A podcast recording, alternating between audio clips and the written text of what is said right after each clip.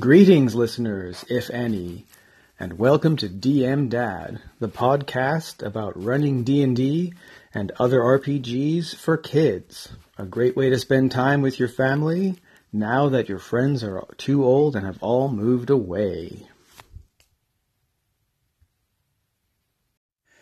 So, one thing that's been uh, making the rounds um, with the uh, anchorites, uh, as Tim Shorts uh, pointed out in uh, his most recent podcast, is the uh, Appendix N. Um, the basically the uh, the inspiration for your your gaming and especially your gaming world or things like that. You know, Follow Me and Die did a an episode on that as well, which I actually phoned into. And yeah, I thought I would just do a whole episode on uh, on my appendix N. I mean, I uh, I read a lot. Um, I've always been a really avid reader uh, ever since I was a kid. Um, probably one of the reasons why I want to be a writer as well. Uh, so I could go on and on and on about things that I have uh, that have influenced me in some ways, but there's there's two things in particular which have influenced my uh, my game world, my homebrew game world, and uh, those things are uh, the poem, the Anglo-Saxon poem Beowulf, and the '80s uh, film Dragon Slayer. So uh, we'll start with Beowulf. Um, I can still remember the first time I read Beowulf in translation obviously, because you have to learn Old English if you want to read it in the original. Um, I was still in elementary school in California, and it was a a, uh, a substitute teacher day, and uh, I don't know, and I probably never will know whether this was something the regular teacher had told her uh, to to run. I I feel like this was one of those random days where the, the regular teacher got sick and uh, had to call into work and they needed to get uh, a sub in quickly. So my impression has always been like this was this was something where the, the sub got called in at short notice. They just you know bring something. They're they're this this grade this age. Bring something appropriate. Fill in the time. It's probably a twenty four hour virus. The regular teacher will be in the next day. Um, so she brought in Beowulf. Um, she had, um, she had photocopied the poem, so we all got a little stapled um, kind of handout that had the text of the poem. It's only three thousand lines. It's not that long. Um, it had a little bit of introduction. It had a little bit of quotes from the uh, the original Anglo-Saxon and a brief description of, of you know how Old English used to work and how different it used to be. Up until then, if somebody said what's Old English, I would have probably said, oh, like Shakespeare. It's like no, no, no, it's a completely different language. Um, and I my first thoughts were Beowulf. What kind of a name is that? That's stupid. What does that even mean? Um, by the way, it actually means literally wolf of the bees, but that's a kenning for bear, so it means bear. Um, and it's like, I've never heard of this. What, what's this about? Then my second thought was, it's in a column like a poem, but it doesn't rhyme and it's telling a story. What's up with that? Because I, I thought poems should rhyme, and I thought poems were like song lyrics. They should be about feelings or flowers or something like that. It's funny because a lot of nursery rhymes are ballads, but I remember being being really put off initially that somebody would bother to tell a story in a poem. It's like, no, a story should be in prose. But as I started reading it, all that went out the window, and I was just amazed. Um, and then I remember thinking, how come I've never heard of Beowulf before? I've heard of King Arthur and Lancelot. I've heard of Robin Hood. I've even heard of Achilles and Odysseus. You know, how come I've never heard of this guy? This guy ripped a monster's arm off with his bare hands. Then he went underwater and killed the monster's mother. And then he fought a dragon. You know, how come how come we haven't all been talking about how come this isn't one of those mythical figures that everybody knows about even if they haven't actually read the original story? You know? Um, so that was my first encounter with Beowulf. Um, later on, I met Beowulf again because uh, I wanted to do. I wanted when I was a an undergraduate at the University of Denver. Uh, my initial attention intention was to study 20th century literature because it was still the 20th century and I wanted to be a 20th century author. I probably should have just studied creative writing, but uh, I didn't because I'm weird. So I thought instead of studying how to write, I'll study books and I'll learn how to write well from books. Um, and uh, they're like, well, you have to do a foreign language as well. You can't just uh, you can't just do uh, do English literature. So I picked German because I had done German uh, in school. And as I was doing German at, at, in college, I was like, you know, something that's always, you know, struck me is that how many words in German are similar to words in English?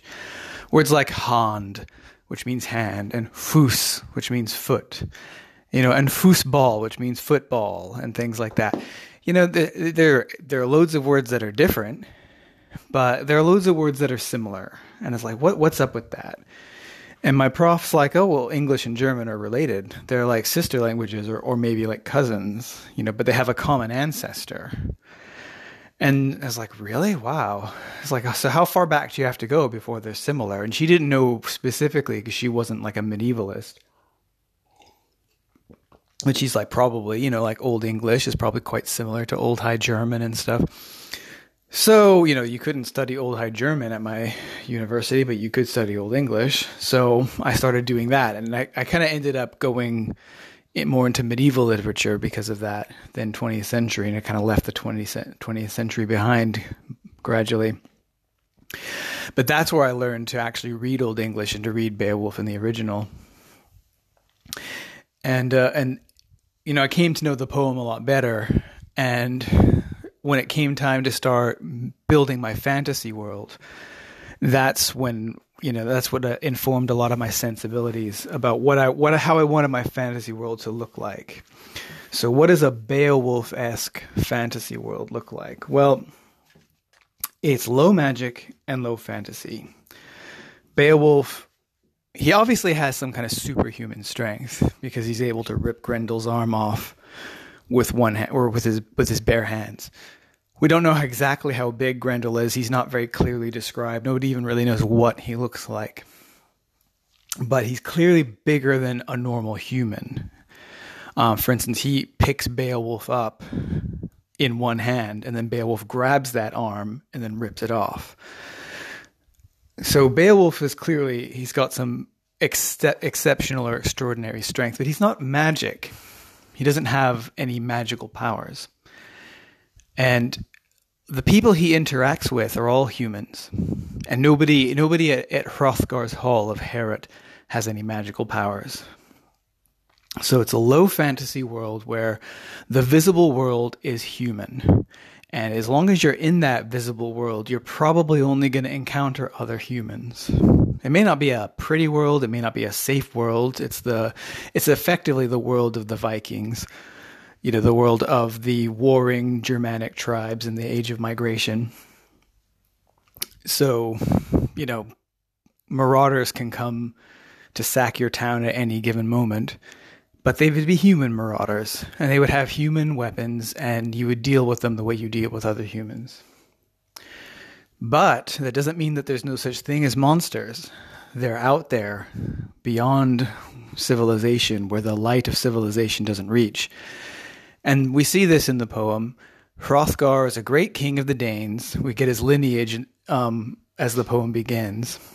And then Hrothgar wants to build a mead hall a big wooden hall where he can sit and get drunk with his warriors and divide his treasure because that's what a king does every time a king wins a battle he takes treasure from the the losers but he doesn't keep that treasure he doles it out lavishly to the warriors who helped him achieve victory and he gets them drunk every single night that's how it works that's how anglo-saxon society and how ancient germanic society works so he needed a place to build this mead hall, because what's a king without a great mead hall?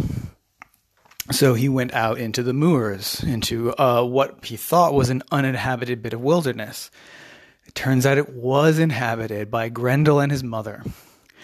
And the poem describes Grendel as the spawn of Cain. So it gives a it, it's the the poem as we have it was written by a Christian monk. So there is some Christianization of the poem that probably is not part of the original poem, but it's the version we have. Whether whether you have the Christianized version of Grendel or not, he's a monster. He's a he's against humankind. And every night Hrothgar holds a big party for his warriors, and they drink and make merry, and it's very noisy and loud, and there's presumably light from the, the fires that they have in the hall pouring out, illuminating what w- would once have been completely dark and barren moor.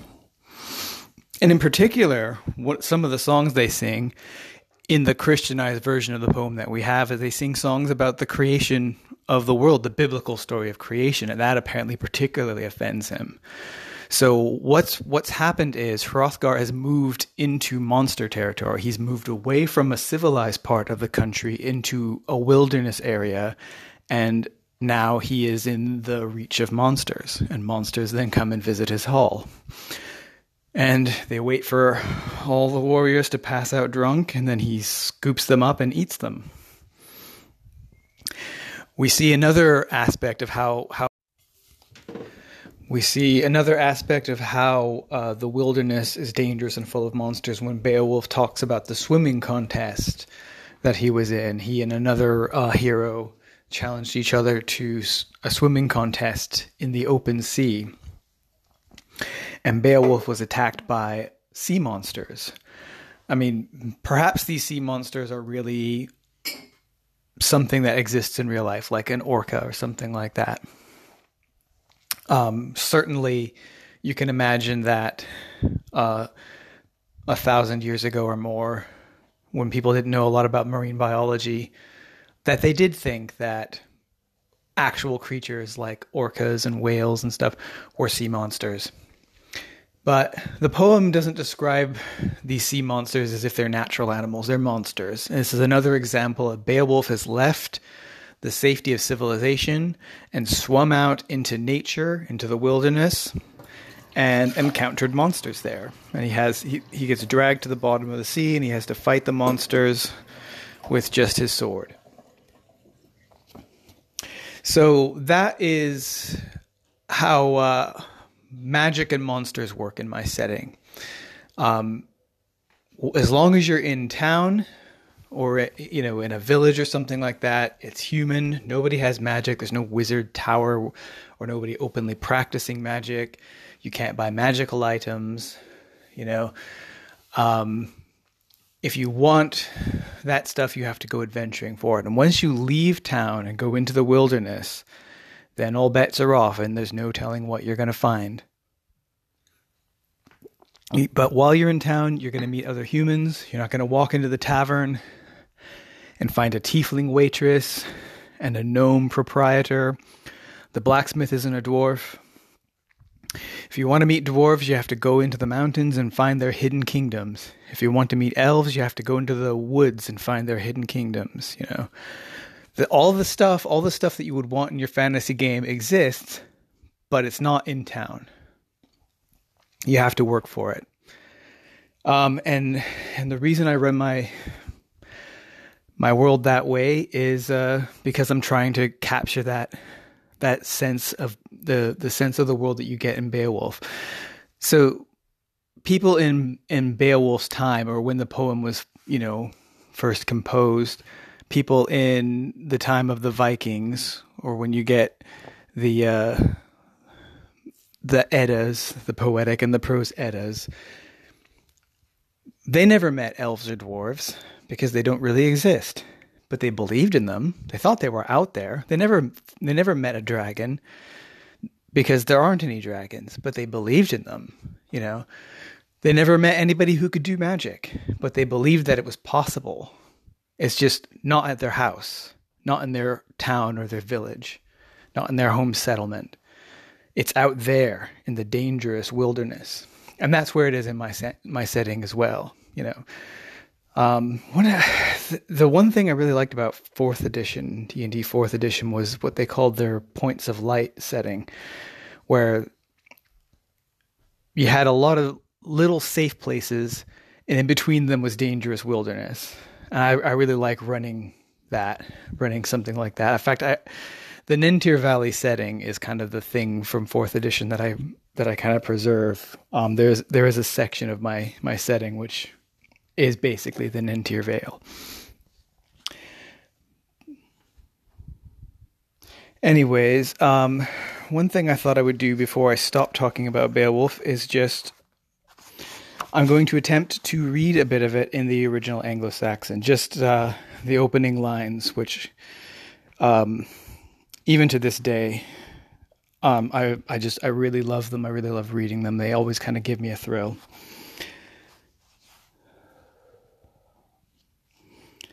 What we Gardena in Yeradagum, Theod Kunninge, Thrumja Frunen, Huda Ethelinges, Ellen Fremeden. Oft skyldkjeffing, skjeden og threatam, Moniga magdam, mer og settle oft her. Egsoda erle, Syden erstwerth, verschaft wunden, hedas frofreya bad. Weaks under wolknam, weath mundum thach, or that him akwelch, thara um sittendra, over hronrad a huren shoulder, gomben gulden, that was god cunning. And what that means, so the first word of the poem is what, which literally means what, but it's it's a rhetorical call for uh, attention. It's been translated a, a lot of ways. Uh, one of the most famous translations um, has so, or sometimes people translate it listen. It literally means what. It's like, you know, when somebody gets your attention, they say, what, what, or something like that. But, you know, listen. We have heard of the Spear Danes, who in uh, days of yore were kings of men. We've heard how those princes did deeds of great valor. Oft Shield Sheffing, the uh, the threat of the threat of scathes. Shiazana threata means somebody who threatens you with lots of injuries. So he's a powerful warrior. He uh, he overturned lots of uh, mead benches. It means that he conquered lots of other tribes. He was a uh, he was a, a fearsome earl, um, not literally earl as in like the the the member of the gentry, but that word earl comes from eorla, which just means it means a a a, a person of upstanding, a person of high social status. And in ancient Germanic society, you got that social status by being a great warrior. So, since the time when he was first discovered uh, destitute, so Shield Sheffing comes from humble beginnings. And then it says he thus frofreya, but he got compensation for that. And then we're about to find out how. He grew under the clouds. Um, he had a, a, a mind of a worthy mind and he uh, he grew in power until everybody around him, even over the sea, over the Hronrada, which means um, over the whale road, had to obey him and give him gold. So basically, Shield Sheffing, who is Hrothgar's ancestor, he he came from humble beginnings. He was poor and destitute, but he was a great warrior, and he grew in power until he became such a good king that everybody and all the neighboring tribes and even over the sea had to obey him and send him tribute. And then the last line that I read, that was Godkönig, That was a good king. Because he did what a king should do conquer everybody around him, take their money, and then dispense it to his warriors. And that basically outlines the kind of world that you're in, a world where people's people's worth is directly related to their battle prowess. So in some ways it's egalitarian because Shield Sheffing doesn't come from a noble family. He proved his nobleness by being a great warrior. And remember that a traditional Germanic king leads the battle, leads the army on the battlefield. It's not somebody who stands beside or stands away from the battle and directs it from afar. He's on the front line. And this uh, this leads into my next uh, my next influence, which is the 1981 film Dragon Slayer. So, how is Beowulf related to Dragon Slayer?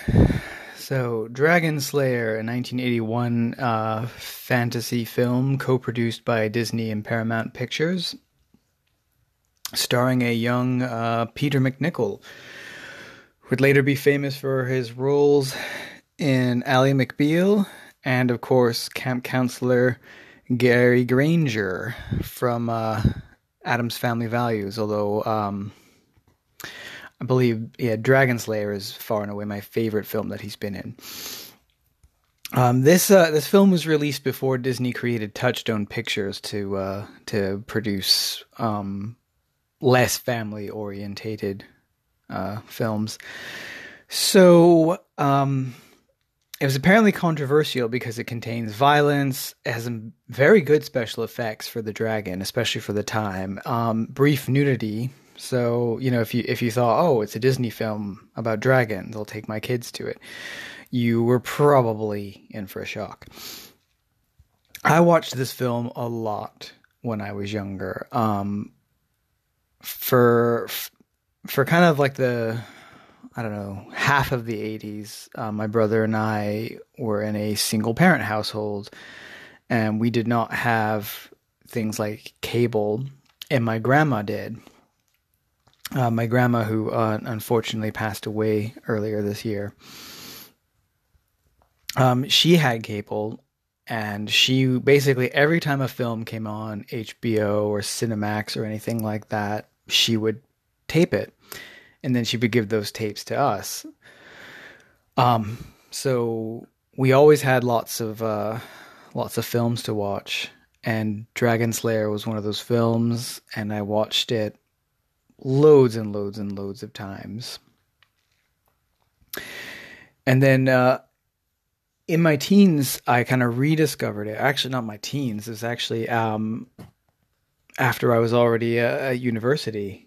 Um, I kind of I was going through our basement and I dug up all these VHS tapes that uh, my grandma had made for us when we were kids, and it's like, oh, Dragon Slayer by this time I'd already started learning a lot about, you know, the a lot about Anglo-Saxon society that I was uh, just talking about earlier. And I realized some some of the subtexts of this film Dragon Slayer for the first time. For one thing, it has lateral succession. Uh, Germanic society had lateral succession rather than primogeniture.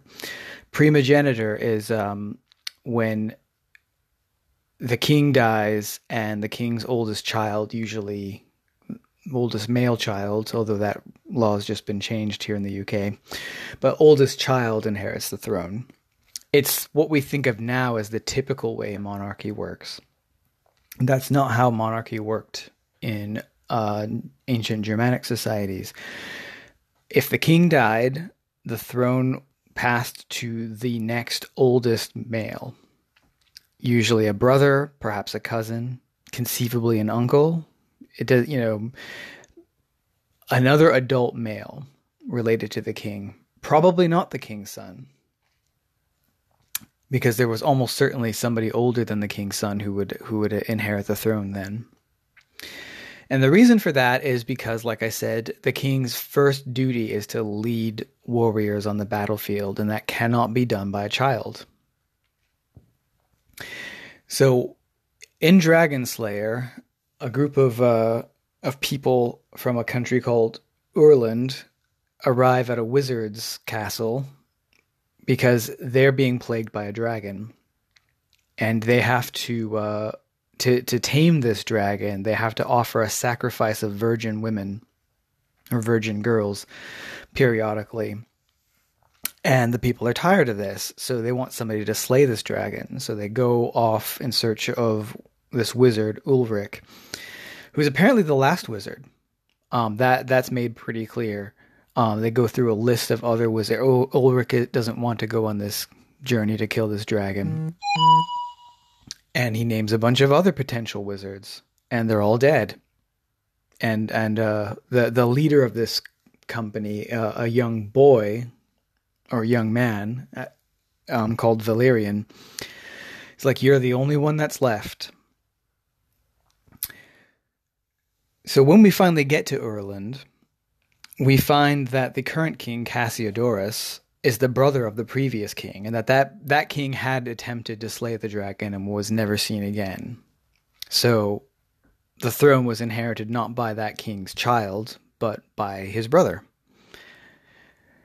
There's a lot of other, I mean, names like Ulrich are very Germanic and stuff. Even Urland, right? So Ur is a Germanic um, particle. When you attach it to a a word, you mean the oldest or original version of that.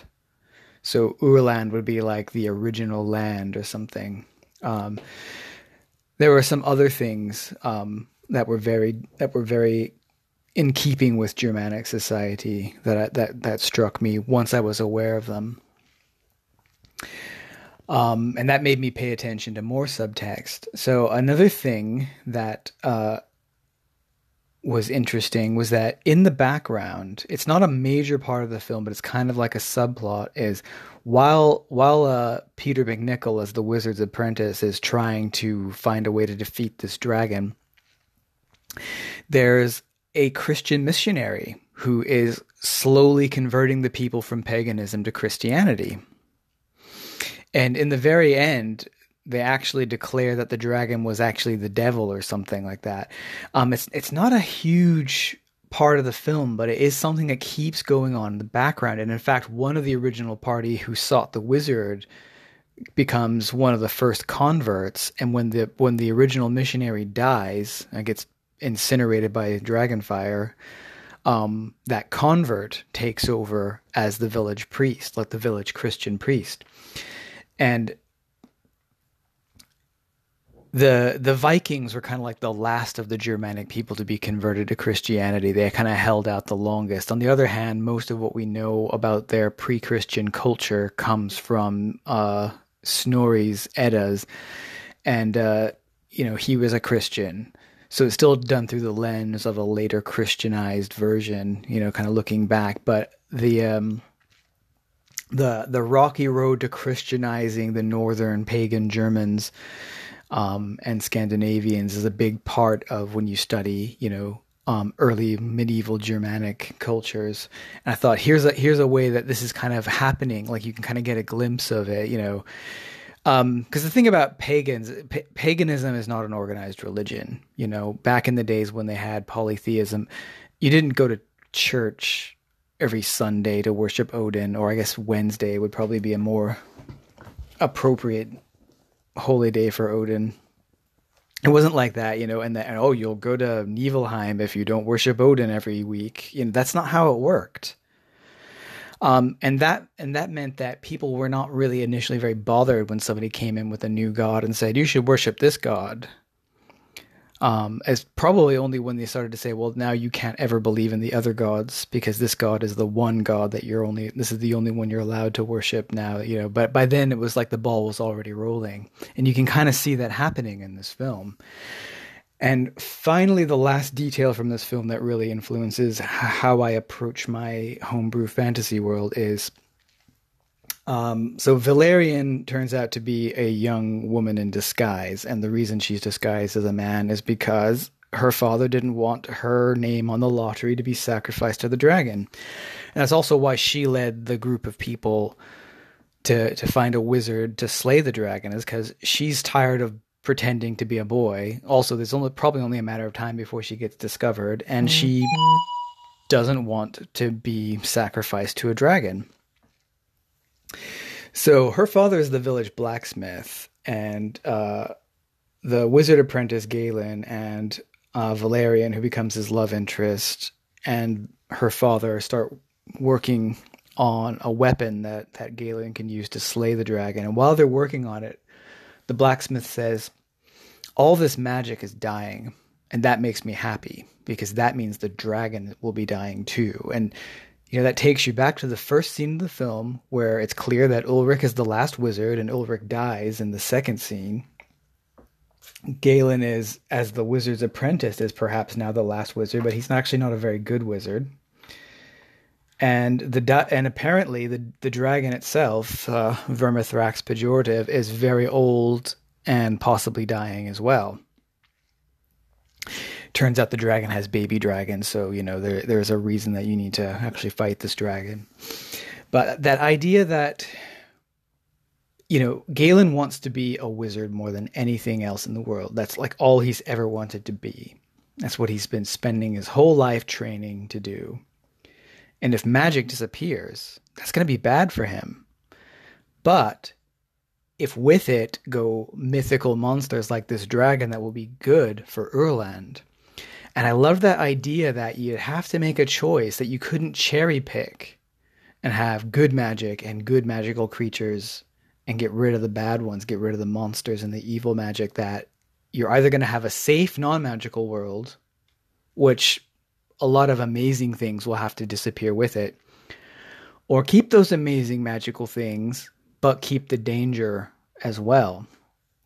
So that eh, becomes the central conflict in my homebrew world, and it's it's a very top level conflict. It's not something that any player characters have had to interact with specifically yet.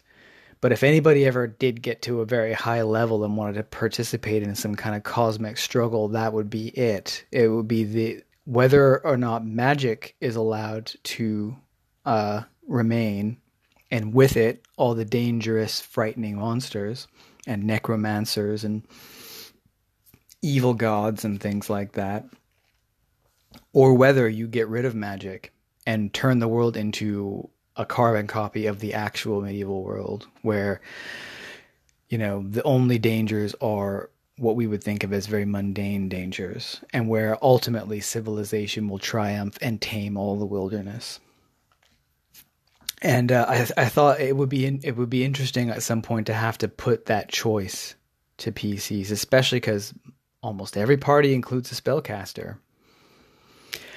You know, how many parties include an elf? Elves would be one of these things that would have to disappear. All the all the non-human races would have to go by the wayside if the the non-magic side ever won this conflict.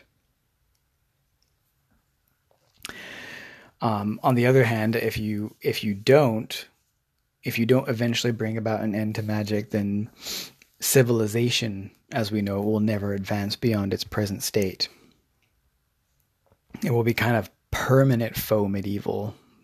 So that's a that's a, a background or, or top level central conflict. Uh, I think Matt Colville said every every setting has to have a central conflict that kind of defines every other struggle.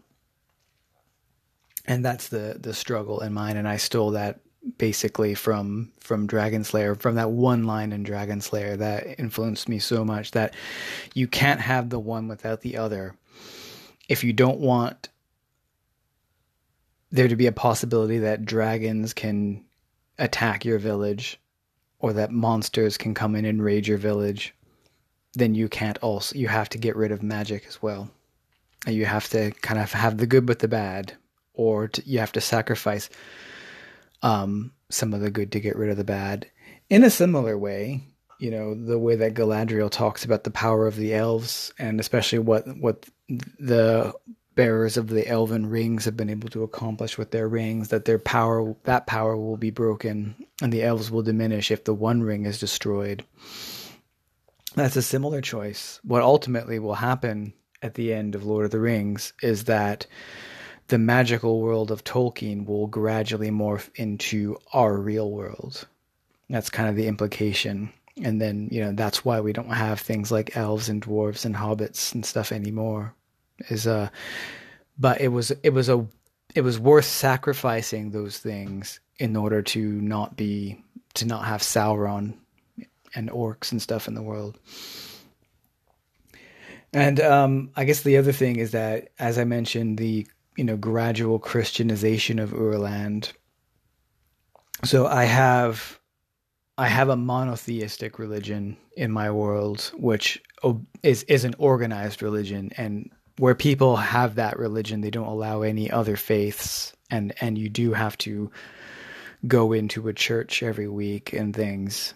Um, and then the other option that you can take as a player character is to not have that religion and to basically, you know, be polytheistic. And basically, I will allow any um any deity that has ever been worshipped either in the real world or in a fictional world because it kind of doesn't matter. They all they all can coexist because that's it, polytheistic religions aren't jealous of each other in the same in the way that monotheistic religions are. You know, monotheistic religions are the ones that tend to be like, this is the only right one. Everyone else is wrong. Um, if you think about like in Conan the Barbarian, when Conan is talking about Crom and uh, Subutai is talking about his god, I forget what his name was. You know, they're not angry at each other nor do they say that your god doesn't exist. I think Subutai said my god's better because my god's like the god of the air or something, or the god of the sky or something like that. But it's not like a. they don't get into a fight over it, you know, because it doesn't matter. And you could probably switch, and you know, or have more than one at the same time. You know, it's it's it's pretty lax, and that's how the the polytheistic faiths work. It's not even faith per se. It's just sort of like, well, you think these entities are real, and of course, because it's a game, they are real. Um, the other thing is that most polytheistic deities aren't terribly interested in mortals. Um, I think that's based on something from one of the one of the Conan stories where where Conan talks about Crom and he says little cares he for you know the the fates of men. And I like that idea of the fact that you know you have this god and he's technically your god but you don't you don't have any illusions that he cares about what happens to you um, and and that if you called upon him for aid, you'd be wasting your breath. You know, I like that idea that you know, yeah, the gods are real and they're really powerful, and that being the case, why would they care what happens to you? You know, you'd have to do something pretty extraordinary to get their attention. Um, yeah, but you know, if you come to my game and roll a character, you can bring any deity you want with you. Um, it doesn't matter. I'll I'll take anything. Um, or you can take that monotheistic religion, but then you're going to be kind of more. You're going to be strict, and that's those are the people who are going to be like, well, your god's evil, or doesn't even exist, you know. Uh, anyway, so that's me rambling on about uh, Dragon Slayer.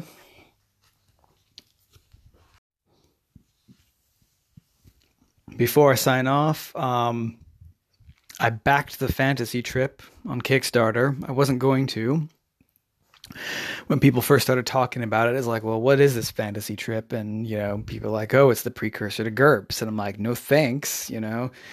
Um, and then uh, Jim Murphy, Game Methuselah, did a video on YouTube about whether you should back the fantasy trip. He is, he loves it. He he played it when it was in print, um, so he has actual stories about it. And if I'd recommend you go and watch Jim Murphy's video about the fantasy trip and the story he tells about playing in a game that was G- at a con that was GM'd by Dave Arneson himself. It is one of the best stories of old school gaming I've ever heard in my life. You really need to go and find that on YouTube right now.